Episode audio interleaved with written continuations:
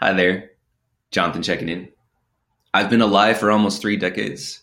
I'm old enough to have a slowing metabolism, and I'm young enough to understand what a dab is and what fleek is.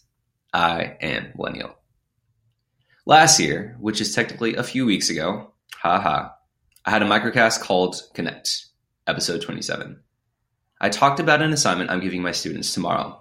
They pick a word, be it an attribute or a verb, and they commit to trying their best to apply that word to their lives for 2020. It's far simpler to stick to and far less intimidating than a resolution list. 2019 for me was connect.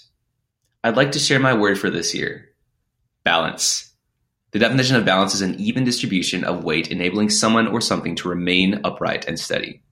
Synonyms for balance include equilibrium, poise, stability, and steadiness.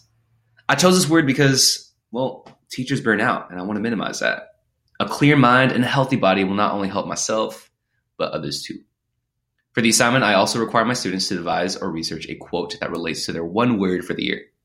My quote states Sometimes you need to step outside, get some air, and remind yourself of who you are and what you want to be. I'm looking forward to seeing how students respond to the activity this week. What's your word? Hope to hear from you soon.